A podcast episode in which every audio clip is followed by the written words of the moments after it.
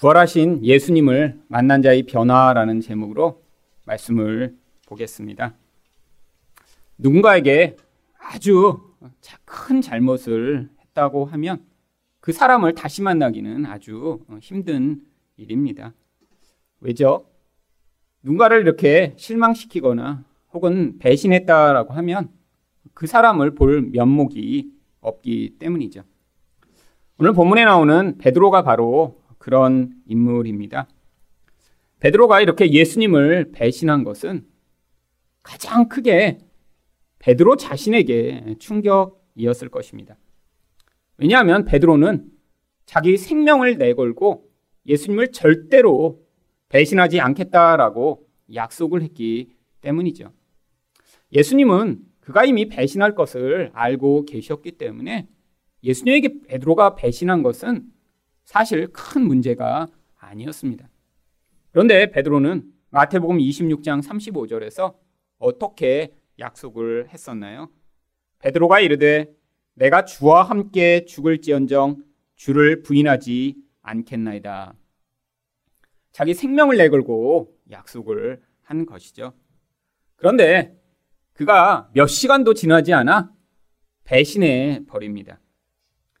군병들이 예수를 잡으러 왔을 때 바로 그 새벽에 제자들과 베드로가 어떻게 반응했는지 마가복음 14장 50절은 이렇게 이야기합니다.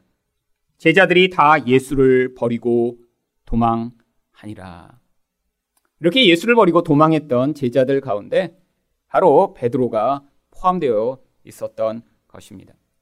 그런데 성경은 다른 제자들은 그렇게 집중해서 그들의 배신을 더 보여주고 있지 않지만 이 베드로가 어떻게 배신했는지는 아주 집중해서 성경이 묘사하고 있습니다. 이렇게 예수님을 버리고 도망했는데 일말의 양심은 남았기 때문에 두려웠지만 예수님이 가야바라고 하는 대제사장의 집으로 신문을 당하러 가시자 멀리서 그를 쫓아갑니다. 그런데 이 베드로를 알아본 사람들이 있었습니다. 그때 그 베드로가 어떻게 반응했나요? 마가복음 14장 70절과 71절은 베드로가 어떻게 반응했는지 이렇게 이야기를 합니다. 곁에 서 있는 사람들이 다시 베드로에게 말하되 너도 갈릴리 사람이니 참으로 그 도당이니라. 그러나 베드로가 저주하며 맹세하되 나는 너희가 말하는 이 사람을 알지 못하노라. 그냥 나가 난 예수님 몰라. 아, 저런 사람 난 알지 못해라고 한 것이 아닙니다. 자신이 진짜 모른다는 것을 그들에게 확신을 주고자 저주를 하죠. 그런데 무엇을 저주했는지 성경은 기록하고 있지 않지만 이 전후 문맥을 미루어 보면 이 베드로는 분명히 예수님을 저주했을 것입니다. 아, 저런 예수라는 인간 난 절대 몰라. 저런 망할 인간 내가 어떻게 알겠어? 라고 그 예수를 저주했던 것이죠. 그런데 이렇게 예수님의 말씀대로 세 번째 부인하는 바로 그 순간에 무슨 일이 벌어졌냐면 예수님을 이렇게 부인하는 그 순간 예수님이 바로 베드로를 쳐다보십니다. 누가복음 22장 60절부터 62절을 보시면 베드로가 이러되 이 사람아 나는 내가 하는 말을 알지 못하노라고 아직 말하고 있을 때 닭이 곧 울더라. 주께서 돌이켜 베드로를 보시니 베드로가 주의 말씀 곧 오늘 닭 울기 전에 내가 세 번 나를 부인하리라 하심이 생각나서 밖에 나가서 심히 통곡하니라. 예수님이 그냥 모른 척 하셨으면 그러면 아 그냥 내가 이렇게 부인하고 예수님 모르시겠지? 라고 그냥 자유하고 말았을 텐데 마침 그 순간에 예수님이 뒤를 돌아서 베드로를 쳐다보셨습니다. 베드로는 예수님과 눈이 마주친 거예요, 지금. 그 순간 다 굴기 전에 내가 세 번 부인할 것이라고 몇 시간 전에 말씀하셨던 그 예수님의 말씀이 기억나자 밖으로 나가 통곡을 시작합니다. 아주 수치스럽고 아주 죽을 것 같은 그런 상황이죠. 여러분 그런데 왜 베드로가 이렇게 실패했나요? 바로 교만했기 때문에 실패했습니다. 교만이라는 것이 무엇이죠? 자기의 힘과 자기의 의지와 자기 노력을 의지하는 것이죠. 아, 난 예수님을 향해 내가 이야기한 대로 그렇게 살 수 있어. 나는 죽기까지 예수님을 충성을 다하며 따를 수 있어. 자기에게 그 모든 일에 대한 그런 근거를 두고 있는 것입니다. 그런데 이 교만하면 어떠한 반응을 하게 되나요? 여러분, 교만하면 기도하지 않게 됩니다. 여러분, 기도라는 것이 무슨 의미인가요? 하나님, 내가 할 수 없습니다. 하나님이 도우심이 필요합니다. 하나님 도와주시지 않으면 나는 실패하고 망할 수밖에 없습니다. 라고 하는 겸손의 태도가 기도라고 하는 반응으로 드러나는 것입니다. 근데 베드로는 자기 확신이 너무 강했어요. 자기 지난 3년간의 여정을 볼 때, 아니, 나는 반드시 예수를 위해 죽을 수 있는 그런 사람이야. 라고 하는 자기 확신이 강해서 그가 예수님이 베드로를 향해 내가 근심하여 죽게 되었으니 나와 같이 깨어 한 시간만 기도해 주렴이라는 그 요청을 하셨는데 그가 어떻게 반응했나요? 바로 마태복음 26장 40절과 41절에서 바로 이렇게 자고 있는 베드로를 향해 예수님이 다시 말씀하십니다. 제자들에게 오사 그 자는 것을 보시고 베드로에게 말씀하시되 너희가 나와 함께 한 시간도 이렇게 깨어 있을 수 없더냐? 시험에 들지 않게 깨어 기도하라. 여러분, 교만한 사람은 반드시 시험에 들게 됩니다. 시험이라는 것이 결국 자기 의지를 시험하는 것인가요? 아니에요. 시험의 본질은 영적인 것입니다. 내가 아무리 결심하고 내가 눈에 보이는 것으로 반드시 어떤 것들을 성취할 수 있다라고 생각해도 바로 그 시험의 주체자가 되는 그런 마귀의 영적 공격 앞에 인간은 아무것도 할 수 없는 그런 연약하고 무력한 존재이죠. 그래서 예수님께서 이 시험의 본질이 무엇인지 누가복음 22장 31절에서 베드로에게 이렇게 말씀하셨습니다.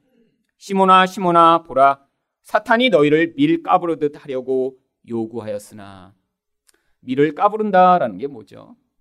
이렇게 채해 놓고 밀을 던지면 하늘로 올라갔다 내려갔다 하면서 바람이 불 때 이 벽실을 날려버리고자 이 밀을 던지는 것을 얘기해요. 인간이라는 존재가 바로 사탄의 이런 놀이개감이 되는 그런 존재밖에 되지 않는다는 거죠. 왜죠? 사탄은 영적인 존재이기 때문에. 우리가 아무리 똑똑하고 지혜가 있고, 아니, 아무리 강한 능력을 가져도 영적으로 눈에 보이지 않게 우리 인생 가운데 찾아와 시험하는 이 사탄의 시험을 우리는 절대 이겨낼 수 없다는 것입니다. 마치 체에 있는 벽시처럼 하늘로 던지면 올라갔다, 내려갔다, 올라갔다, 내려갔다 하는 존재가 우리인데. 그래서 기도가 필요한 것이죠. 하나님 도와주세요. 이 모든 영적 상황을 이길 수 있도록 불쌍히 여겨달라는 기도가 필요한데. 교만했기 때문에 기도하지 않고 그 상황을 넘겼더니 어떤 일이 벌어졌나요? 바로 생명을 다해 예수를 따르겠다고 맹세를 했지만 그 맹세를 지킬 수 없이 수치와 부끄러움을 당하고 맙니다. 여러분 왜 성경이 이 한 사람의 이런 실패와 부끄러움을 이렇게 자세하게 기록하고 있는 것인가요? 이 베드로처럼 이렇게 부끄러운 그 모습을 왜 우리한테 자꾸 보여주어서 무엇을 가르치고자 하는 것인가요? 바로 우리가 베드로와 같은 존재임을 가르쳐 주고 있는 것입니다. 왜 실패하죠? 하나님을 믿지 않고 교만해서 실패하는 것입니다. 왜 나의 힘만으로 내가 살 수 있다라고 착각하는 것인가요? 바로 인간이란 존재는 원래 이렇게 교만하게 만들어졌기 때문이죠. 죄의 영향력으로 말미암아 인간은 눈에 보이지 않는 하나님이 아니라 내가 가진 힘과 나의 능력으로 내 인생을 잘 꾸려갈 수 있고 나는 반드시 그 모든 상황 가운데 내가 원하는 목적을 이룰 수 있을 것이라고 착각하고 살아가는 것이 바로 교만한 모든 인생의 모습입니다. 그런데 이렇게 베드로처럼 실패할 때 우리는 죄책감을 경험합니다. 그런데 이 죄책감이라는 것이 도대체 무엇인가요? 여러분 모든 인간은 온전함에 대한 열망을 가지고 있습니다. 자기 인생 아니 자기의 모든 삶이 완벽하기를 원해요. 내가 계획한 어떤 그런 목적과 계획 안에 흠이 없고 부족함이 없이 아주 멋진 모습이 되기를 원하는 그런 완전함에 대한 열망이 있습니다. 그런데 이 열망이 무엇 때문에 붕괴되나요? 바로 우리의 부족함, 우리의 죄악, 우리 무능력 때문에 이 우리의 완벽함에 대한 이 열망이 끊임없이 좌절되죠. 바로 죄가 우리를 불안정하게 만드는 것입니다. 그런데 이렇게 어떤 일이 무너지고 또 누군가를 우리가 실망하게 만들었을 때 우리 안에서 왜 죄책감이 생기냐면 아 내가 이전에 이렇게 했으면 됐을 텐데 아 그때 내가 이 일을 하지 말았어야 되는데 결국 내가 어떤 일을 잘하면 그 일이 이렇게 망치거나 문제가 생기지 않았을 것이라고 생각하는 결국 자기의 행위로 말미암아 어떤 일을 막아볼 수 있었으리라고 생각하는 자기 의에 근거한 생각이 바로 죄책감입니다. 여러분 근데 이 죄책감에는 심각한 영적 문제가 같이 동반되어 있습니다. 여러분 모든 인간은 죄인이기 때문에 죄를 지을 수밖에 없는 존재입니다. 그런데 이 죄책감을 심하게 느끼는 사람은 목표를 잘못 설정한 거예요. 어떤 목표요? 이 불완전한 인간으로부터 완벽한이라는 목표를 설정한 거죠. 인생을 완벽하게 만들고 나 자신도 완벽하게 살고 싶은 그 잘못된 목적을 설정하고 사니까 자꾸 무슨 문제가 발생하나요? 죄로 말미암아 그 완벽함이 무너지고 그 완벽함을 이루지 못하게 될 때 심각한 죄책감을 느끼게 되는 것입니다. 이게 바로 죄인임을 부정하는 태도죠. 여러분 성경은 우리를 무엇이라고 이야기를 하나요? 로마서 3장 23절을 보시면 모든 사람이 죄를 범하였음에 하나님의 영광에 이르지 못하더니 여러분 이 하나님의 완벽한 영광을 인간은 절대로 스스로 힘으로 가질 수 없다라는 것입니다. 죄가 그것을 파괴하는 거예요. 여러분 이 죄책감의 또 다른 영적 문제가 무엇인가요? 바로 자기의 힘과 노력으로 어떤 행위를 온전하게 했으면 내가 실패하지 않았을 것이라고 생각하는 결국 자기 의를 표출하고 있는 것입니다. 아, 내가 그때 그렇게 했으면 이렇게 되지 않았을 텐데. 마치 베드로가 이렇게 실수하고 나선 아, 그때 그냥 내가 차라리 죽어버릴 걸. 아, 그때 그냥 그 여종이 나한테 이렇게 얘기했을 때 아, 그때 네가 미리 좀 준비했으면 됐을 걸. 아니, 그 자리에 가지 말 걸 차라리 끊임없이 자기가 어떤 행위를 하면 이런 심각한 문제가 벌어지지 않았으리라고 생각하는 것이죠. 여러분, 자기에게서 문제의 원인을 찾고 내가 완벽하기를 꿈꾸는 이 인간의 자기 의에 대한 추구. 그런데 성경은 인간으로부터 만들어진 이 의를 무엇이라고 부릅니까? 이사야 64장 6절 말씀을 보시면 무릇 우리는 다 부정한 자 같아서 우리의 의는 다 더러운 옷 같으며 우리는 다 잎사귀 같이 시들므로 우리의 죄악이 바람같이 우리를 몰아가나이다. 여러분, 우리 안에서 영향을 미치는 이 죄악이라는 존재가 얼마나 강력한지 바람이 불 때 스스로 그것들을 막아낼 수 없는 것처럼 우리를 몰아간 뒤에 우리로부터 만들어내는 우리 의, 아, 내가 이렇게 잘하면 좋겠다라고 생각하는 그 의가 더러운 옷처럼 만들어 버린다는 것입니다. 여러분 한글 성경에는 여기 더러운 옷이라고 번역하고 있지만 히브리 원문을 읽으면 예전에는 여자가 이렇게 생리를 할 때 사용하던 그 생리대를 천으로 이렇게 사용을 했었습니다. 여러분 이 이스라엘 백성에게 여자로부터 나오는 이 피는 가장 부정한 것 중에 하나였어요. 근데 그 부정한 것이 가득 묻은 그, 그 생리대, 그게 바로 인간이 만들어내는 최고의 의라는 거예요. 부정하여 도대체 하나님 앞에 갈 수 없는 그 인간의 모습이요. 핏덩어리가 잔뜩 묻은 그 더러운 것이요. 그게 바로 인간의 의인데, 우리가 무슨 일을 하거나 내가 그 기준에 이르지 못했다고 느끼는 이 죄책감 자체가 바로 인간이 이렇게 죄인이며 교만으로 말미암아 만들어낸 그 결과를 계속해서 만들 수밖에 없다는 사실을 부인하고 있는 결국 죄성이 표출되고 있는 것입니다. 여러분 그렇기 때문에 성도는 이 죄책감에서 자유를 얻어야 합니다. 아 그러면 죄를 지어도 그게 잘못이라고 우리는 생각하지 않고 그냥 살면 되나요? 아니요. 그럼 바로 이렇게 구원받은 자에게 필요한 것은 죄책감이 아니라 내가 그 죄를 해결할 수 있다고 생각하는 이런 착각이 아니라 나 같은 큰 죄인을 향한 하나님이 놀라운 은혜에 반응하는 죄 의식이 영혼 안에 더 깊어지게 되어 있는 것이죠. 아, 도대체 구원받을 수 없는 나 같은 자에게 하나님은 어떻게 이렇게 큰 은혜를 베푸셨는가라고 하는 빛 앞에 서게 되었을 때 어둠이 더 선명하게 인지되듯 거룩하신 하나님 앞에 나아갈수록 우리 영혼 안에 가득 채우고 있는 이 더럽고 추한 모습들을 발견하게 되는 죄 의식이요. 그런데 이 죄를 우리가 해결할 수 없기에 결국 예수 그리스도 앞에 나아가 그 예수의 의로만 해결받을 수 있다라고 하는 그 은혜를 간구하는 은혜 의식이 우리에게 필요한 것입니다. 여러분, 이렇게 3년간 예수를 따라다닌 베드로가 이렇게 실패했을 때 그때 예수님이 그를 향해 야 너는 실패했으니까 그냥 그냥 제외해 놓고 너보다 덜 실패한 다른 사람을 내가 데리고 무엇인가 해야지라고 하시나요? 아니요.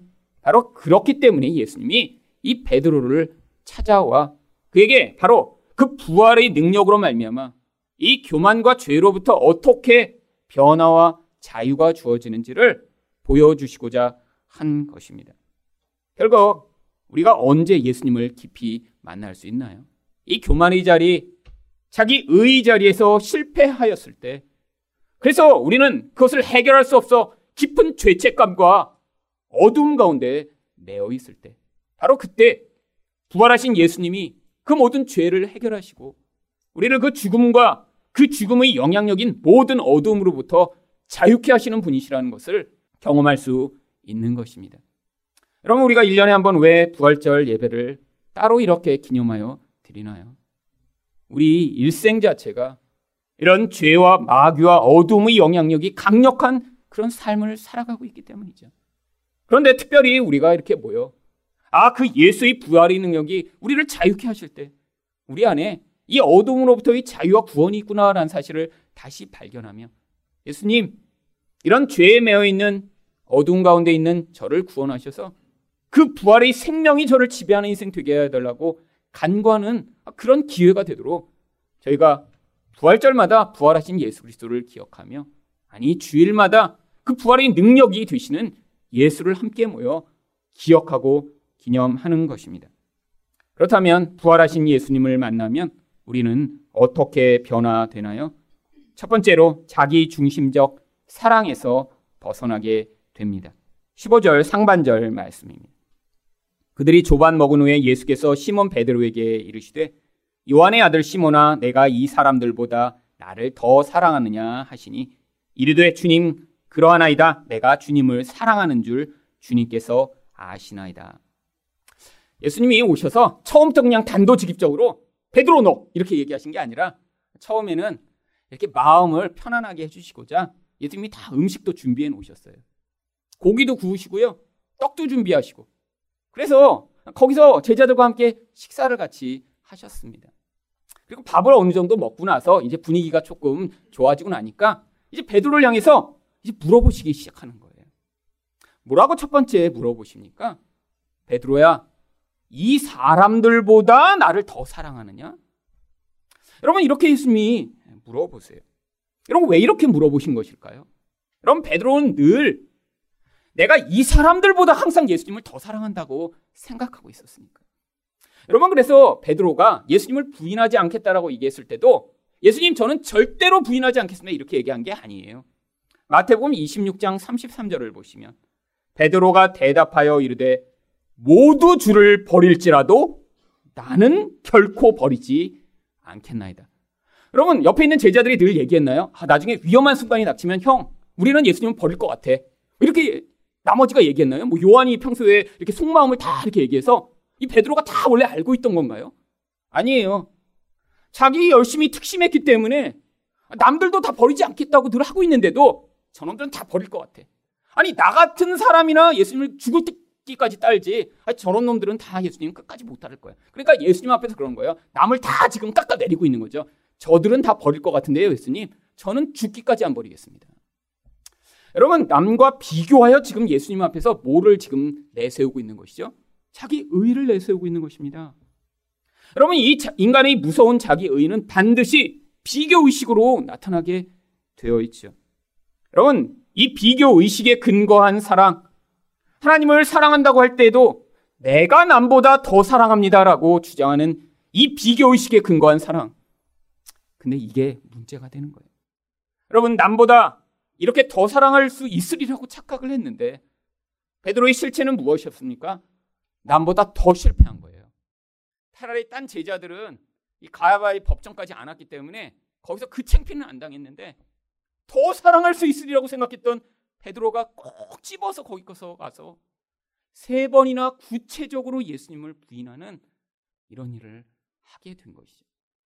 여러분, 우리 신앙, 우리 신앙의 근거가 나에게 있었던 사람은 반드시 일생에서 이렇게 실패할 수밖에 없습니다. 여러분 교회에서 신앙생활을 하면서도 우리는 바로 이 베드로의 모습과 같은 상황을 자주자주 경험해요. 여러분 우리 신앙이라는 게 나에게 근거하고 있지 않으면 자꾸 다른 사람을 우리가 쳐다볼 필요가 없습니다. 왜? 은혜로 구원받았으니까요. 그런데 여러분 신앙의 근거가 자기에게 있다면 자꾸 다른 사람이 여러분 눈에 들어오실 거예요. 아, 내가 이렇게 헌금하는데 다른 사람은 얼마나 할까? 아, 근데 혹시 알게 됐어요. 그러고 나면 아, 저 집은 이렇게 신앙이 좋은 것 같은데 헌금은 이렇게 약해. 아니 저 정도 되시면 이렇게 예배 빠지지 않아야 되는 거 아니야? 근데 아, 이게 예배를 빠지고 도대체 어딜 갔지? 여러분 자기에게 지금 신앙이 근거하고 있는 거죠. 여러분 우리 모든 반응은 내가 나의 의를 내세우고 그것을 하나님께 인정을 받고 다른 사람보다 내가 나은 존재라는 걸 증명하고자 신앙생활을 하는 것이 아닙니다. 여러분의 모든 반응의 근거가 나로부터는 불가능한 하나님의 은혜와 사랑을 내가 받았기에 그 은혜에 대한 반응이 되지 않으면 마치 베드로처럼 끊임없이 다른 사람을 기억하며 아, 쟤보다는 내가 낫겠지. 아, 쟤보다는 내가 낫겠지라고 하는 결국 자기 중심적 사랑을 보일 수밖에 없는 것이죠. 여러분, 이 베드로의 사랑의 또 다른 문제는 무엇이었나요? 그의 말과 행위가 일치하지 않은 것이었습니다. 여러분 여기서 뭐 한글 성경에는 번역이 되어 있지는 않지만 예수님이 물어보신 내가 나를 사랑하느냐라는 이 사랑이란 단어와 베드로가 내가 사랑합니다라고 대답할 때의 사랑이란 단어가 다른 헬라어를 사용하고 있습니다. 예수님은 아가파오라고 하는 여러분이 알고 계시는 하나님의 사랑을 의미할 때 사용되는 아가페라는 사랑으로 물어보세요. 내가 아가페의 사랑으로 사랑하느냐? 여러분 성경에서 이 아가페라는 것은 하나님의 사랑을 보여줄 때 사용하는 온전하고 헌신된 사랑입니다. 근데 이렇게 물어보시면 정답은 무엇일까요? 물어본 대로 똑같이 대답해야죠. 그러면 베드로도 아, 제가 아가파오로 이렇게 예수님이 사랑하시듯 저도 그렇게 사랑합니다라고 대답해야 되는데 베드로가 이번에는 뭐라고 대답하냐면 필레오라고 하는 단어를 사용해 저는 필레오의 사랑으로 예수님을 사랑합니다라고 반응을 하고 있죠. 이 필레오라고 하는 단어는 원래 친구, 형제라고 하는 단어에서 유래된 것입니다. 그래서 친구를 사랑할 때 사랑하는 사랑을 필레오라고 얘기를 해요. 아니 예수님은 아니 하나님이 이렇게 사랑하시 헌신적이고 희생적으로 나를 사랑하냐 물어보시는데 베드로가 뭐라고 대답하는 거예요? 아, 저는 친구를 사랑하듯 예수님을 사랑합니다라고 지금 답을 하고 있는 것입니다. 아니 왜 이렇게 답을 하고 있는 것이죠?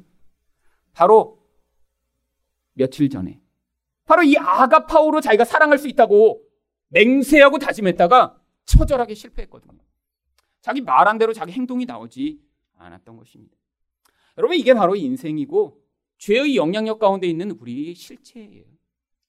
여러분 결혼하고 나서 가장 사실 어려운 게 뭐죠?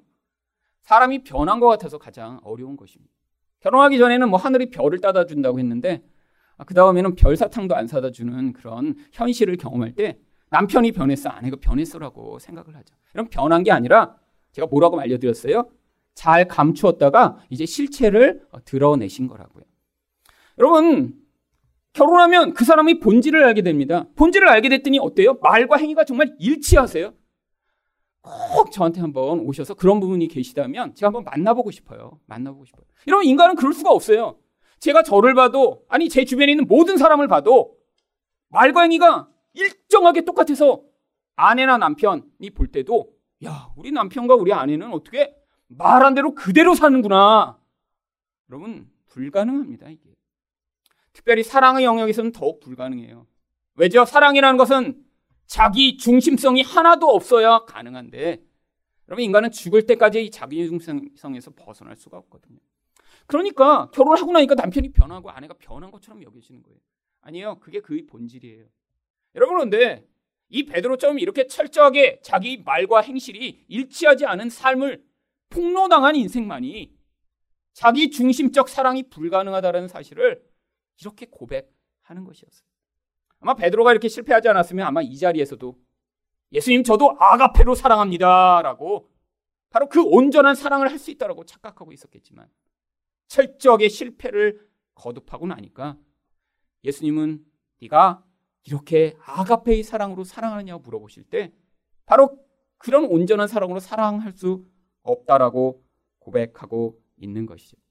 여러분 근데 예수님이 한 번만 물어보셨으면 좋았을 걸 또 물어보십니다. 16절 상반절입니다. 또 두 번째 이르시되 요한의 아들 시모나 내가 나를 사랑하느냐 하시니 이르되 주님 그러하나이다 내가 주님을 사랑하는 줄 주님께서 아시나이다. 두 번째는 다른 사람과 비교하지 않으세요. 비교해봤자 소용없다는 거 이제 베드로가 대답하면서 이제 깨달은 거예요. 나는 남보다 못한 존재구나. 내가 제일 잘난 줄 알았는데 나는 다른 사람 아니 그렇게 말로 부인하지 않은 그런 다른 제자들보다 못한 존재구나. 스스로 깨닫게 되니까 그걸 물어보시지 않고 또 똑같이 물어보십니다. 네가 아가파오로 사랑하느냐 그랬더니 필레오로 사랑한다라고 답을 하죠. 여러분 왜 자꾸 그렇게 물어보시는 걸까요? 베드로가 세 번 부인했으니까요. 여러분 이 예수님의 한 번의 질문마다 베드로가 이전에 난 예수 몰라 저런 인간이 누구야라고 예수를 거부하고 부인했던 자기 부인을 회복할 기회를 지금 주고 계신 것이죠. 마지막 그런데 또 세 번째 질문을 하십니다. 17절 상반절입니다. 세 번째 이르시되 요한의 아들 시모나 내가 나를 사랑하느냐 하시니 주께서 세 번째 내가 나를 사랑하느냐 하심으로 베드로가 근심하여 이르되 주님 모든 것을 아시오매 내가 주님을 사랑하는 줄을 주님께서 아시나이다.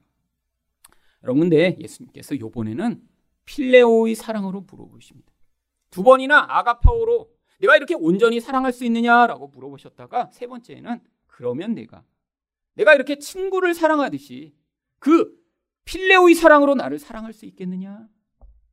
근데 그렇게 물어보시는데 여러분 베드로의 원 마음은 뭐예요? 자기는 원래 아가파오로 온전하게 사랑할 수 있다고 생각한 사람이에요.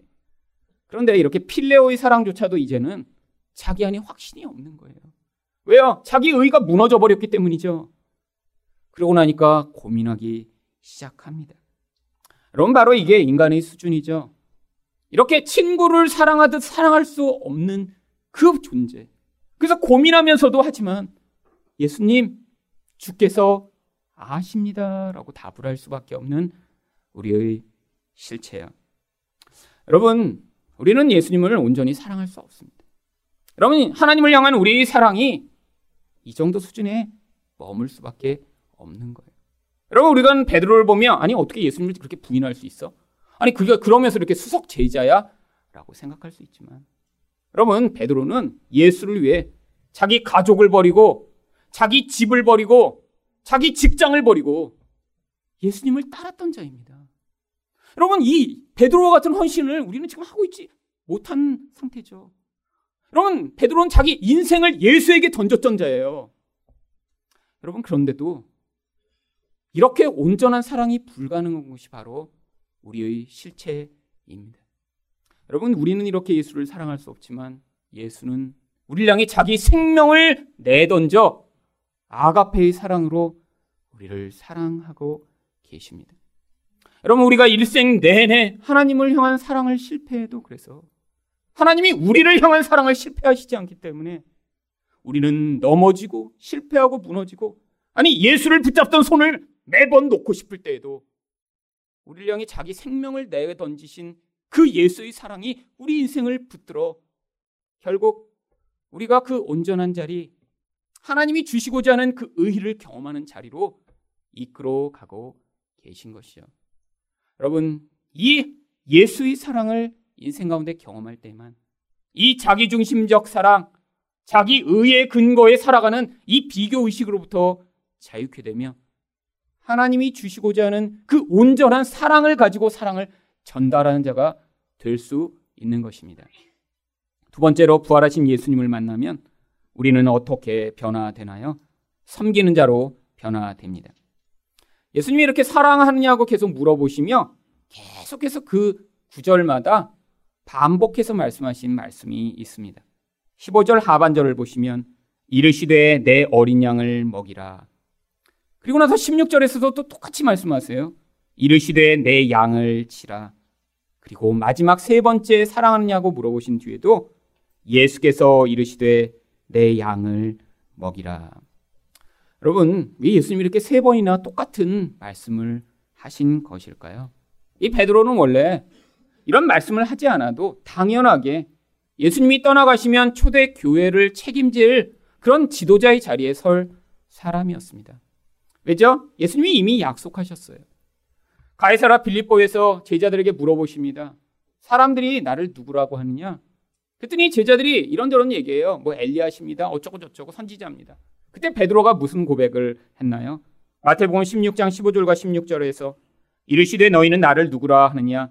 시몬 베드로가 대답하여 이르되 주는 그리스도시요 살아계신 하나님의 아들이시나이다. 여러분 가이사라 빌립보는 바로 이 로마 황제를 기념하기 위해 만들어진 그런 도시입니다. 세상을 지배하고 있는 게 로마 황제예요. 근데 그 앞에서 지금 초라한 청년에 불과한 예수를 향해 당신이 그리스도시며 하나님의 아들입니다 고백하는 바로 이 믿음의 고백. 그래서 예수님이 이 베드로에게 뭐라고 말씀하셨나요? 마태복음 16장 18절에서 또 내가 네게 이르노니 너는 베드로라 내가 이 반석 위에 내 교회를 세우리니 음부의 권세가 이기지 못하리라. 여러분 바로 이 베드로의 고백 위에 예수님이 교회를 세우시겠다고 한 것이에요. 여러분 베드로 위에다 교회를 세우시면 안 됩니다. 여러분 이렇게 예수를 부인하는 죄에 교회가 세워지면 교회는 다 벌써 무너져서 끝장났어야죠. 여러분 교회 역사상 이 교회가 여태까지 무너지지 않고 여기까지 올 수 있었던 건 이렇게 인간은 실패하고 넘어지는데 바로 예수 그리스도를 주로 고백하는 믿음을 하나님이 이 성도들의 영혼 가운데 심어 넣어 주셔서 그 고백 이후에 이 교회가 무너지지 않고 여태까지 내려올 수 있었던 것입니다. 하지만 이런 고백도 결국 사람이 필요했던 거죠. 다른 제자들은 할 수 없는 이 고백을 베드로가 합니다. 근데 이 고백 한 다음에 또 금방 교만해져서 또 예수님한테 고난 당하면 안 된다고 이렇게 했다가 사탄아 물러가라 이렇게 금방 이제 욕을 얻어먹죠. 베드로는 하여튼 천국과 지옥을 계속 왔다 갔다 하던 그런 인생이었습니다. 하지만 그래도 이 놀라운 고백을 했어요. 여러분, 그러니까 결국 이 베드로가 초대 교회를 책임질 사람이 됐어야죠. 여러분, 근데 베드로에게 필요한 것이 있었습니다. 베드로는 열심은 있었지만 무엇이 없었나요? 바로 자기 중심적으로 남을 섬기고 지도하려고 하는 스스로 왕되고자 하는 자기 중심성이 너무 많았기 때문에 그런 모습을 가진 태로는 지도자의 자리에 설 수 없습니다. 여러분 모든 인간은 다 왕되고 싶어요. 하나님이 자리를 탈취해 내가 내 뜻대로 내 인생을 살아가며 아니 다른 사람들도 나의 욕망과 나의 목적을 위해 이용하고 싶은 이 무서운 자기 중심성이요. 그럼 우리가 지금 사무엘상을 계속해서 같이 배우시고 계시지만 이 사울을 통해 표출되는 이 무서운 왕권에 대한 열망과 그 무서운 악을 우리는 지금 계속해서 보고 계십니다. 여러분 이 사울이 통치할 때 그래서 사람들이 어떤 경험을 했는 줄 아세요? 고통하고 힘들어하며 억울한 일이 점점 점점 늘어가기 시작합니다. 왜요? 이 사울이 이런 자기 중심성에 사로잡혀 사람들을 자기 목적과 도구로 사용하니까 사람들이 고통하기 시작한 거죠. 여러분 그때 그래서 무슨 일이 벌어집니까? 다윗이라고 하는 한 청년이 나타나 바로 이런 사람들을 거두어냅니다. 바로 그 아둘람에 모였던 사람들을 그래서 성경은 사무엘상 22장 2절에서 이렇게 이야기합니다. 환란당한 모든 자와 빚진 모든 자와 마음이 원통한 자가 다 그에게로 모였고 여러분 당시의 사람들의 일반적 모습이었던 거예요. 환란당하고 빚지고 원통한 사람들. 그럼 바로 이렇게 자기 중심성이 가득한 자가 다른 사람을 지배하고 영향을 미치면 사람들이 경험하는 상태입니다. 여러분, 근데 이 베드로는 자기 의가 가득한 자예요. 자기 열심으로 늘 살아온 자입니다. 근데 만약에 이 베드로가 이렇게 자기 의가 꺾이지 않은 채로 나중에 초대 교회 지도자가 됐다고 생각해 보세요. 여러분, 그렇게 따라온 사람 가운데 위협 가운데 어, 좀 무서워서 예수 못 믿겠어요. 목을 대라 차라리 내가 죽인다. 아니 어떻게 예수를 향해 이렇게 헌신되게 섬기지 못해? 그게 신앙이야? 나는 생명을 내건졌어. 이러면서 이제 자기 기준으로 남을 이제 평가하기 시작하고 이제 닥달하기 시작하죠. 여러분 그래서 제일 무서운 이러한 지도자가 누구냐면 이렇게 어려움과 힘든 일이 있는데 자기 능력과 힘으로 다 자수성가해서 넘어온 사람들 이런 사람들이 사실 제일 힘들어요. 밑에서 뭐가 좀 안 됩니다. 그럼 안 되는 게 어디 있어? 안 되는 것도 되게 하라. 이게 이제 이런 사람들이 늘 주장하는 거죠. 어떻게? 여러분 베드로가 딱 그런 사람이에요. 딱 그런 사람. 그런데 이렇게 뚜루루 꺾여고 나니까 나중에 누가 어머 무서워요. 그러면 아 괜찮아. 나도 그렇게 실패했었어. 그래도 예수님이 붙들어 주실 거야. 여러분 이런 사람이 되죠. 안 그렇고 자기의 뜻과 자기 목적으로 누군가를 이끌어 간다고 생각해 보세요. 초대 교회가 세워지는 게 아니라 금방 이 베드로 때문에 힘들어서 초대 교회가 폭발돼 버렸을 것입니다. 여러분 그래서 여러분 이렇게 자기 의와 자기 능력이 꺾인 지도자가 필요한 거예요. 여러분 바로 예수님이 우리에게 가르치시고자 하는 섬김의 본질이 거기에 있습니다. 내 뜻과 내 마음으로 내가 원하는 대로 남을 섬기는 것이 아니라 바로 내 의지를 꺾고 하나님이 나를 주관하시는 그런 사람이 되어야 온전한 섬김과 온전한 다스림이 나타나게 되겠죠. 여러분 성경 이야기는 다스림과 통치는 그래서 바로 마치 종이 주인을 섬기듯 다른 사람을 위해 생명까지 내던지는 그런 섬김을 바로 통치라고 이야기하고 있는 것입니다. 근데 바로 이런 통치를 누가 보이셨나요? 예수님이 바로 그런 생명을 내던져 사랑하고 섬기는 통치를 보여주셨죠. 예수님이 그래서 마가복음 10장 45절에서 뭐라고 말씀하셨나요? 인자가 온 것은 섬김을 받으려 함이 아니라 도리어 섬기려 하고 자기 목숨을 많은 사람의 대속물로 주려 함이니라. 여러분 바로 이 십자가가 이 예수님의 자기 희생과 섬김을 가장 극명하게 보여주는 자리입니다. 바로 그 십자가에 달렸던 예수가 이제 이 베드로에게 나타나셔서 너도 내가 걸어온 그 길을 걸어야 된다라고 그에게 그 부활의 예수님으로 나타 나신 것입니다. 마지막으로 부활하신 예수님을 만나면 우리는 어떻게 변화되나요? 자기를 부인하게 됩니다. 18절 상반절 말씀입니다. 내가 진실로 진실로 내게 이르노니 내가 젊어서는 스스로 띠뛰고 원하는 곳으로 다녔거니와 여러분 자기가 띠를 띠고요. 자기가 원하는 데 간대요. 이게 모든 사람들이 원하는 삶입니다. 그렇잖아요? 자기가 띠뛰고 그 다음에 자기 원하는 대로 살아요. 이게 모든 사람들이 원하는 자유라고 생각하는 것이죠. 여러분 베드로도 그렇게 살았습니다. 자유롭게 살았어요. 내 생각이 주장하는 대로 내가 좋다고 생각하는 대로. 그런데 여러분 성경은 이런 모습을 뭐라고 이야기하는 줄 아세요? 옛사람으로 말미암는 죄악된 사람이라고 이야기하고 있는 것입니다. 여러분 우리는 욕망과 두려움 때문에 우리가 자유롭게 결정하고 자유롭게 행동한다고 하지만 실제로 내 욕망이 이끄는 대로 내 두려움이 시키는 대로 늘 노예처럼 선택하며 살아가는 것이 우리들입니다. 여러분 인간은 절대 자유롭지 못해요. 결국 이 인간을 그 두려움과 욕망으로 노예 삼아 마귀가 죄가 인간을 지배하며 결국 스스로 자유롭다고 생각하는 모든 인생은 마귀의 밥이 되어 평생 비참하고 평생 다른 사람을 해하고 하나님을 우상처럼 여기는 이런 깨어진 관계로 살아갈 수밖에 없는 것이죠. 여러분 그런데 스스로 내가 원하는 대로 살던 이 베드로에게 어떤 일이 벌어졌나요? 바로 그 자기 원함과 자기 의지가 꺾이는 일이 벌어지고요. 바로 그를 부활하신 예수님이 오셔서 다스리시고 인도하시는 그런 변화의 과정이 벌어진 것이죠. 그래서 베드로에게 어떤 미래가 주어질 것이라고 예수님이 말씀하시나요? 늙어서는 내 팔을 벌리니 남이 내게 띠띠우고 원하지 아니하는 곳으로 데려가리라.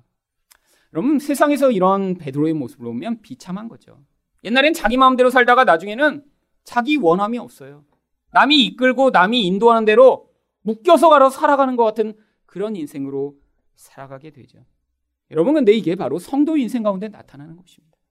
옛날에는 내가 원하는 대로 산다고 생각했는데 사실은 마귀의 종이었어요.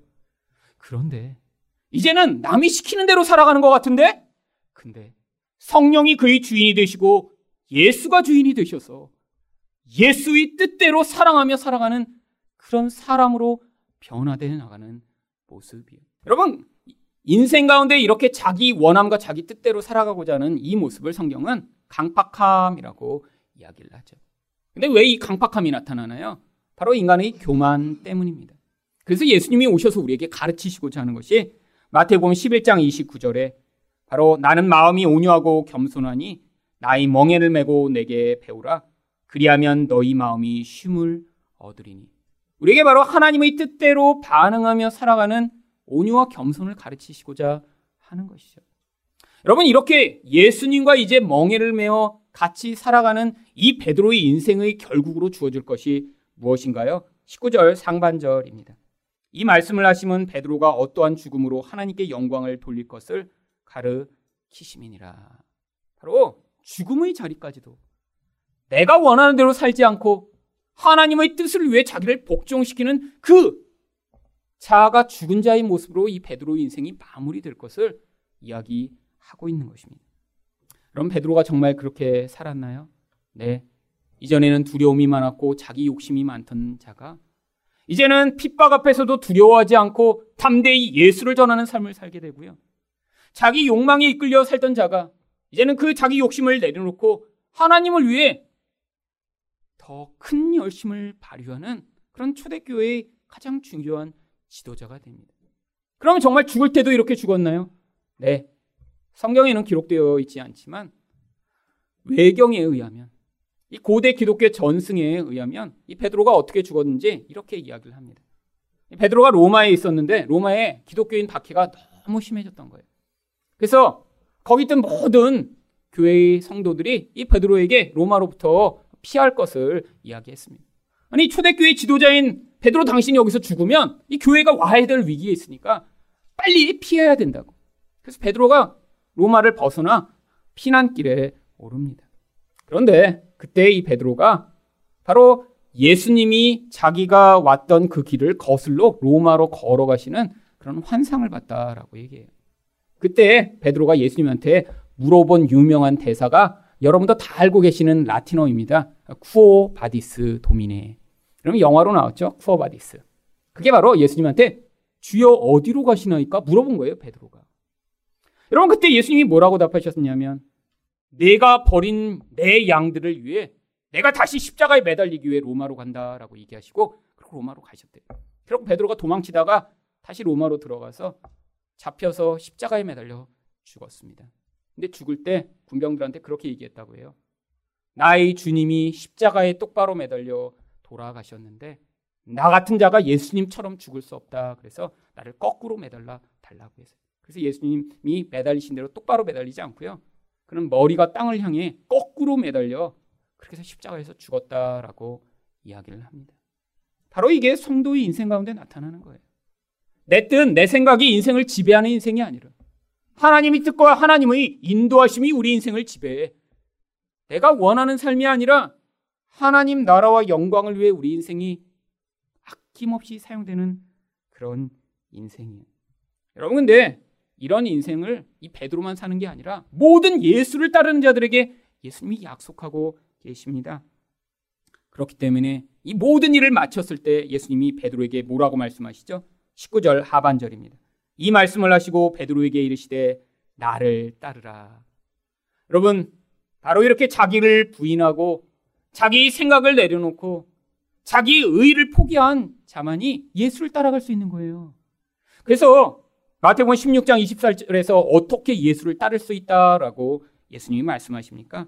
이에 예수께서 제자들에게 이르시되 누구든지 나를 따라오려거든 자기를 부인하고 자기 십자가를 지고 나를 따를 것이니라. 그러면 예수를 믿는다는 건 교회를 다니는 것이 아닙니다. 예수를 믿는다는 건 결국 자기 의에 근거한 결국 자기 교만에 근거한 나의 이 무서운 죄성을 내려놓고 바로 그 십자가의 길을 따라가며 끊임없이 내 생각과 내 의지를 포기하여 결국 우리를 통해 예수 그리스도와 같은 이런 희생과 사랑이 나타나는 삶을 살게 되는 것이 바로 예수를 따라가는 성도의 인생인 것이죠. 여러분, 여러분 인생 가운데 이 부활의 예수님을 여러분이 만나셔야 자기중심적으로 끊임없이 실패하는 이 사랑으로부터 벗어나 온전한 사랑을 하실 수 있고요. 내가 왕이 돼서 살고 싶어 하는 이 왕좌에서 내려와 예수 그리스도를 왕으로 섬기고 우리가 누구라도 온전히 섬길 수 있는 그 섬김의 자리에 설 수 있을 뿐 아니라 강팍하던 자가 예수의 뜻을 따라 죽기까지 생명을 내어놓는 그런 온유함의 자리로 내려가 예수 그리스도와 같은 모습으로 살 수 있는 것입니다. 이 부활하신 예수의 능력으로 말미암아 이런 놀라운 하나님의 복을 경험하시기를 축원드립니다.